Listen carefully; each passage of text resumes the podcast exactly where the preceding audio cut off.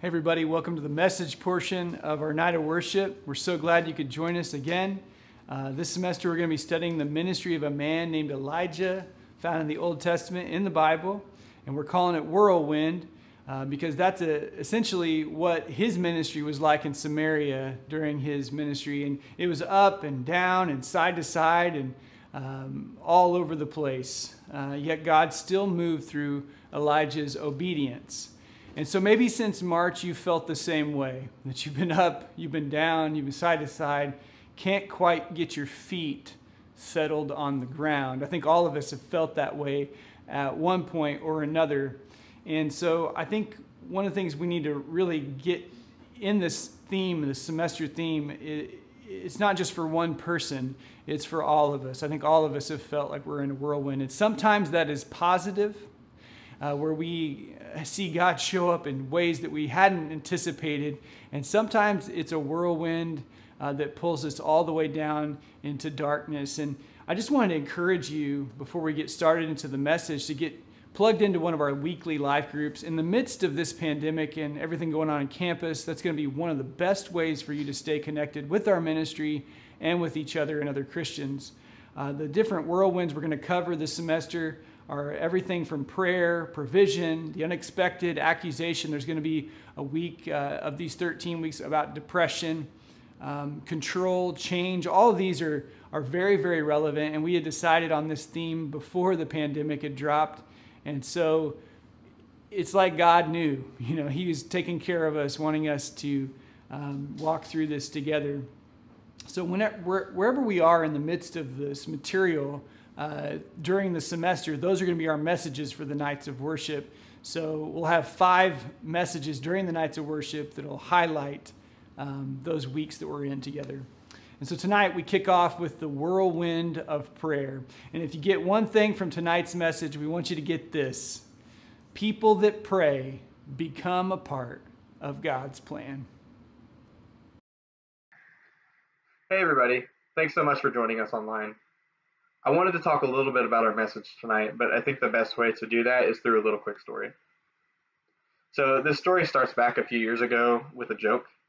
One day I told my best friend Luciano that I was moving to Ohio, um, just, you know, as a joke. A few days passed by and he had finally accepted um, the fact that I was going to be moving. I called him um, later, just a few days ago, after letting him mull over it, just to tell him, man, I was joking. Uh, and he was pretty relieved. But uh, to my surprise, a few weeks later, I get a call from him, and it says, "Hey man, I'm moving to Ohio." I, I laughed it off as a joke. I figured out he's just trying to get me back, just for fun, you know.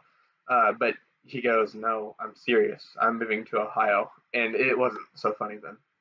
Uh, that year, I was in a whirlwind. Honestly, I got hurt hurt playing sports. My best friend was moving away, and I just felt pretty bland, uh, pretty boring, and there wasn't a whole lot of direction in my life. Then I went to a service event at my church, uh, Indian Creek. It was there that I met my current girlfriend, Lauren, and she truly turned my life upside down. Now, I say that in a good way. Uh, before, I was sad, then I was happy. Before, I was bored, and then I was excited. She was the light in the tunnel for me. She calmed the seas, and she brought that whirlwind to a halt. Fast forward to today and this night of worship. Typically, we hold our nights of worship in Taylor Hall Room 104, and it's a fantastic place to worship. Unfortunately, with the current circumstances, we weren't we weren't able to hold a night of worship on campus, and unfortunately not in person either. With everything going on, we weren't able to secure a location on campus either in Taylor Hall or elsewhere. Then Lauren brought up the amazing idea of trying to secure Military Park, uh, where we are actually holding our meet and greet uh, on on this night. Uh, White River was awesome in helping us secure a spot, and they even gave us a discount on it, um, which is incredible in itself. But then something even more amazing happened. Uh, Andrew sent me a message just a few days after we had secured the spot, um, telling me that donors had actually helped um, pitch in to help pay for the cost of securing Military Park, and that was incredibly generous and such an amazing thing to hear. Um, though sadly, with the way the events are being handled, we weren't able to hold a full in-person night of worship on this night this has been kind of a whirlwind of events, but something that both stories I've told has in common is that they are a teaching point. They showed me that God has a plan, a way, a direction. Regardless of the situation, there's always a path that He has carved. It might be tough, it might be frustrating, it may not be what we thought we wanted, but it's His plan, and in the end, it's the best plan. So tonight, even though there isn't, this isn't how we wished to have done this, we celebrate and rejoice in the knowledge that this is God's plan. We may encounter whirlwinds in our life, but God is there with us every step of the way. I wanted to transition into reading a verse. It's 1 Kings 17:1, and it reads, "Now Elijah, who was from Tishbe in Gilead, told King Ahab, As surely as the Lord, the God of Israel lives, the God that I serve, there will be no dew or rain during the next few years until I give the word. Thank you. Now Elijah the Tishbite from Tishbe in Gilead said to Ahab, As the Lord, the God of Israel, lives, whom I serve, there will be neither dew nor rain in the next few years except at my word. Thank you, Luke, Luke for reading that passage for us. Um, the passage starts off by saying, Now Elijah. Elijah's name means my God is Yahweh. And it defined Elijah's entire ministry in Samaria. He had more miraculous events that happened as a result of his work than any other person that we see uh, in the Old Testament, um, as much as at least. And Elisha, his successor, had a lot as well.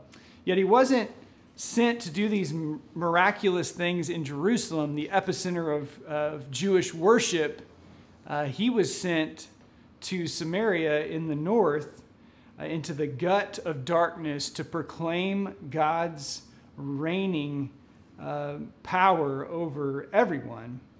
And he was really, what he was doing is he was proclaiming the message of his very own name. And Elijah, he hailed from this place called Tishbe in Gilead, which is present day Jordan, uh, west of Samaria, and he's seemingly unknown up to this point. Uh, we know a lot of things about him uh, after this moment, but we don't know much before this. And this whole thing reminds me of this quote from Martin Luther King Jr., where he says, Darkness cannot drive out darkness, only light can do that. Hate cannot drive out hate, only love can do that. So God can generate, we need to believe this today, that God can generate light from anyone. So the question is, are you ready to shine? And so the darkness in the midst of Samaria, there's this king named Ahab. And backing, backing up to chapter 16 in 1 Kings chapter 16, verse 33, we see that Ahab, it reads, Ahab did more to provoke the Lord the God of Israel, to anger than all the kings of Israel who were before him. He married a Sidonian princess named Jezebel and started to heavily worship Baal, this Canaanite rain god, and Asherah, uh, who was the fertility goddess of the Canaanite worship. And Ahab's story shows us many things, but I think it shows us this one thing that's very important that who you marry matters. And for Ahab, you know, he had already made a lot of mistakes, but by, by marrying someone like Jezebel, it was going to be just amplifying uh, just the darkness that was happening in Samaria. And so Elijah jumps onto the scene and he says, There will be no dew or rain except by my word. And so the Palestinian uh, DJ Wiseman says this that the Palestinian dew and natural, the rainfall pattern was consistent. The former rains fell between late October and early January, and the latter rains between April and early May. And so the consistency that they had enjoyed with rainfall uh, was divinely disrupted. Divinely disrupted. Things weren't working the norm the way that they normally did. And doesn't that sound familiar to us in our situation? So the declaration of Elijah is a direct attack on Baal. There will be no dew or rain. He's the rain god, and his acquired wife, Asherah, the fertility goddess. And from the very beginning, it was clear why Elijah had burst onto the scene. Uh, there was so much idol worship happening with these two main uh, gods of Canaanite worship. And we may think at this point, we're like, okay, so Yahweh is correct and Baal and Asherah are incorrect.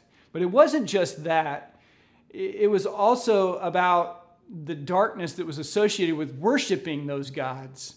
Uh, one of the ways that they would worship Baal and Asherah was through child sacrifice and temple prostitution in a way that you would worship the God, Canaanite gods is that you would go into the temple and indulge with a, a prostitute, and that's how they would worship. And so we're talking about something that's a lot further than just. It is. It is also. It's true. The gospel is true. Yahweh is true, and the darkness is false. But we're talking about the best life possible for us to live. And so people that pray become a part of God's plan. Okay, so I'll be reading James 5, verse 17, and Luke 4, verse 25. From James Elijah was a human being, even as we are. He prayed earnestly that it would not rain, and it did not rain on the land for three and a half years.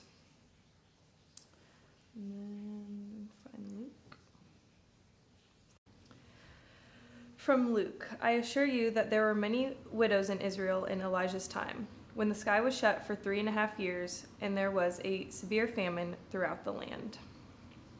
Thank you, Agatha, for reading those verses for us. We see in these New Testament verses what was really going on in this drought. The Old Testament is kind of interesting, like he just shows up and he says it's not going to rain. And then we see in the New Testament it we get kind of it filled out as to what was actually taking place when Elijah burst onto the scene. Uh, James says that Elijah was as human as we are. And so it can be easy to study the ministry of Elijah and to feel pretty disconnected from him. He did a lot of wild things. God used him in an amazing way. And God would never do anything like that through our lives, would he? Um, yet James is clear that the physiology, the makeup of Elijah's body was the same as ours maybe with one exception. Uh, the Bible later on in 2 Kings 1 8 says that he was a hairy man. Maybe you're not a hairy human being, um, but for, for most of us, we don't look at him and say we're just like him. But James says he was human, just like we are, and that the power of prayer exists uh, with, with us as well as it was with Elijah. And it says that he prayed earnestly. And here we see what it was about Elijah that set him apart from most people in Samaria. He was a man who prayed earnestly. The guy prayed so much that James actually uses back to back words for prayer to describe what was going on when the rain quit.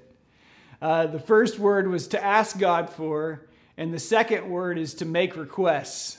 And so the translation ends up becoming prayed earnestly, two prayer words to try to describe exactly what was happening when Elijah was praying. He was praying so intensely, uh, his prayer life was so intense uh, that he saw amazing things happen. We see more on this later in 1 Kings 19:4. But prayer would be the initiator of this movement against the false Canaanite gods in Samaria. And God also wants it to be an initi- prayer to be an initiator in our lives as well. Uh, James 5:16 says that the prayers of a righteous person are powerful and effective. And so people that pray become a part of God's plan. Hello, my name is Agatha Beyer, and I am a senior here at IUPUI. I am originally from Des Moines, Iowa, and I came to IUPUI to play basketball and to major in health services management I am the new VP of Spiritual Formation at, here at CSF. As many of you can agree, we have all missed out on a super fun experience or opportunity due to the unknown and fear of the pandemic, the riots, weather, and so much more. So in March, when our basketball season and school year came to an abrupt end, there was a huge amount of uncertainty in my life. I found myself back home with my family, I spent five months with them during this time, which was the longest period we have spent together in three years. While I did my best trying to stick to a schedule of waking up early, working out, going to class, and reading my Bible, some days I came up short. I found myself waiting until the last minute to complete homework assignments or skipping a few days of my plan on the Bible app. At the time, I thought these were small and insign- insignificant tasks, but it soon added up until I felt like I was in a whirlwind. I noticed myself pulling away from God. I began relying less on God's message and signs, and more on the news and my own thoughts and opinions. I recognized myself praying less and less each day and each week. When I finally decided to make a change and get back on track, I felt a sense of relief and peace. I knew God was working through us and for us. He was going to bring healing and grace into this troubling and uncertain time. Through this difficult time, I have learned to pray consistently and intentionally. I encourage you to pray consistently, whether that is right when you wake up in the morning or before bed, or even before each meal, but preferably all three. Find a time that works best for you. Intentionally may be the most important part of a healthy prayer life. It is easy to pray to God and lose focus or even fall asleep. I encourage you to give God your undivided attention and genuinely speak from your heart. Although I have not mastered a consistent and intentional prayer life, I have seen firsthand the benefits of setting aside time each day to have a genuine and thorough conversation with the Lord. And I hope you experience this too. Thank you, Agatha, for sharing that amazing testimony of what God's been doing in your life. Uh, we're excited to have everybody that's back, back, but some of you are still at home. And um, I just, I really want us to take this passage as practically as we can, no matter where you're at. You're in Indianapolis or you're in Goshen or Evansville, uh, wherever you're at, let's take this very practically and end our time together. So, just four things jumping back into the passage that we can plug into our lives. The first thing is to ask ourselves the question Is Jesus my Lord? Is Jesus your Lord? Christianity isn't just true, uh, we believe it's true, but it is also following Jesus is the best life possible to live. It's not the easiest life to live, but it is the best life to live. And so change has to start in us before we can enter Samaria. Luke 11:36 has probably been my main verse for the pandemic since March. I read it back in April and, and it's just been just over and over and over rolling over and over It's Jesus' words. It says if you are filled with light with no dark corners, then your whole life will be radiant as though a floodlight is shining on you. No dark corners. Jesus is my Lord. Uh, I hope he's your Lord as well. If he's not, may want to consider making Jesus your Lord uh, because the best decision you'll ever make. The second thing is that let's not let darkness or disruption intimidate us. Don't let darkness or disruption intimidate you. Our enemy, the devil, uh, he will stop at nothing to try to intimidate us. Don't let him. All the darkness, all the disruption that He's bringing uh, into our lives constantly. And even before this all happened, He was still trying to distract us and disrupt us with darkness. And I think these are all setups for God to do something that we wouldn't believe even if someone had told us. Habakkuk 1:5. Of all the times we've faced in our lives so far, this is not a time to sit back and to be passive I was speaking with someone else who's in campus ministry in Indianapolis, and we were talking about our longing to see that this school year is not just a waste and we just say, well, 2020, 2021, that was just kind of a, we just survived it. Let's not just survive it. Let's, let's move boldly through it and not let darkness or disruption intimidate us. The third thing is that you, I want you to know today that you have what it takes. The physiological makeup of Elijah is was the same as ours. And that means that God can use your body, your life, your voice to make a huge difference in this world. I want to encourage you not to discount yourself when God has deemed you as able, as worthy, as forgiven, as chosen, as called. I could keep going on and on and on, but you have what it takes through Jesus' sacrifice on the cross, you are declared worthy and good enough. The last one is that synced prayer will be the initiator. all of this and all these circumstances and all these things that are going on in our lives, it all kind of comes down to this. And uh, we recently had our grill rust out. Uh, we were given this grill 15 years ago and it was not in good shape when we got it. I went and I bought a burner for it, resurrected it from the dead, and it was like, it worked. And this was when Samantha and I first got married back in 2006, and we kept that grill uh, from, from 2006 all the way until here recently when it rusted out. We got a new grill, and it is amazingly better. But I remember when we had Samantha's parents over for dinner one night, and I was trying to use that old grill, and, and it just charred those burgers, man. It, they, were they were gross. And they thankfully were nice and ate them, but they were so dry, so cooked, overcooked, because I wasn't reacting properly to the grill because it was so volatile. And I didn't really know how to react to it. Now, this new grill is awesome. I know how to react to it. It's easy. I can, I can make things quicker and better because I know how to react properly to it and it's not as volatile. And I think that's a great, great illustration for what prayer is like. Uh, this is what synced prayer is supposed to look like. Sure, we pray Im- impossible prayers of faith, longing for God to answer, uh, but we want to be so in sync with our Heavenly Father that He leads us into those times of prayer to pray for the right things in the right way just like Elijah did. And that is what I believe that, that synced prayer is like. And I think every revival, and I, we know actually this is true, that every revival in the history of Christianity has begun in God's response to prayer. And that is how it will start today. Even with a lot of our churches uh, a 25% full, or not even having anybody in them right now. Even in this time, I think God still wants to do the impossible. He still wants to move in a revival among us. And so we don't need full church buildings to start a revival. We only need the Christians to pray. Synced prayer will be the initiator. People that pray become a part of God's plan. And so, are you ready to step into the whirlwind of prayer? Are you ready to step into the whirlwind of our theme this semester, of all the different whirlwinds? But specifically tonight, are you ready to step into the whirlwind of prayer? This is how you're going to make it through this semester. Whether you're in isolation, all classes online, or you're doing a hybrid where some of your classes are online, some of them aren't.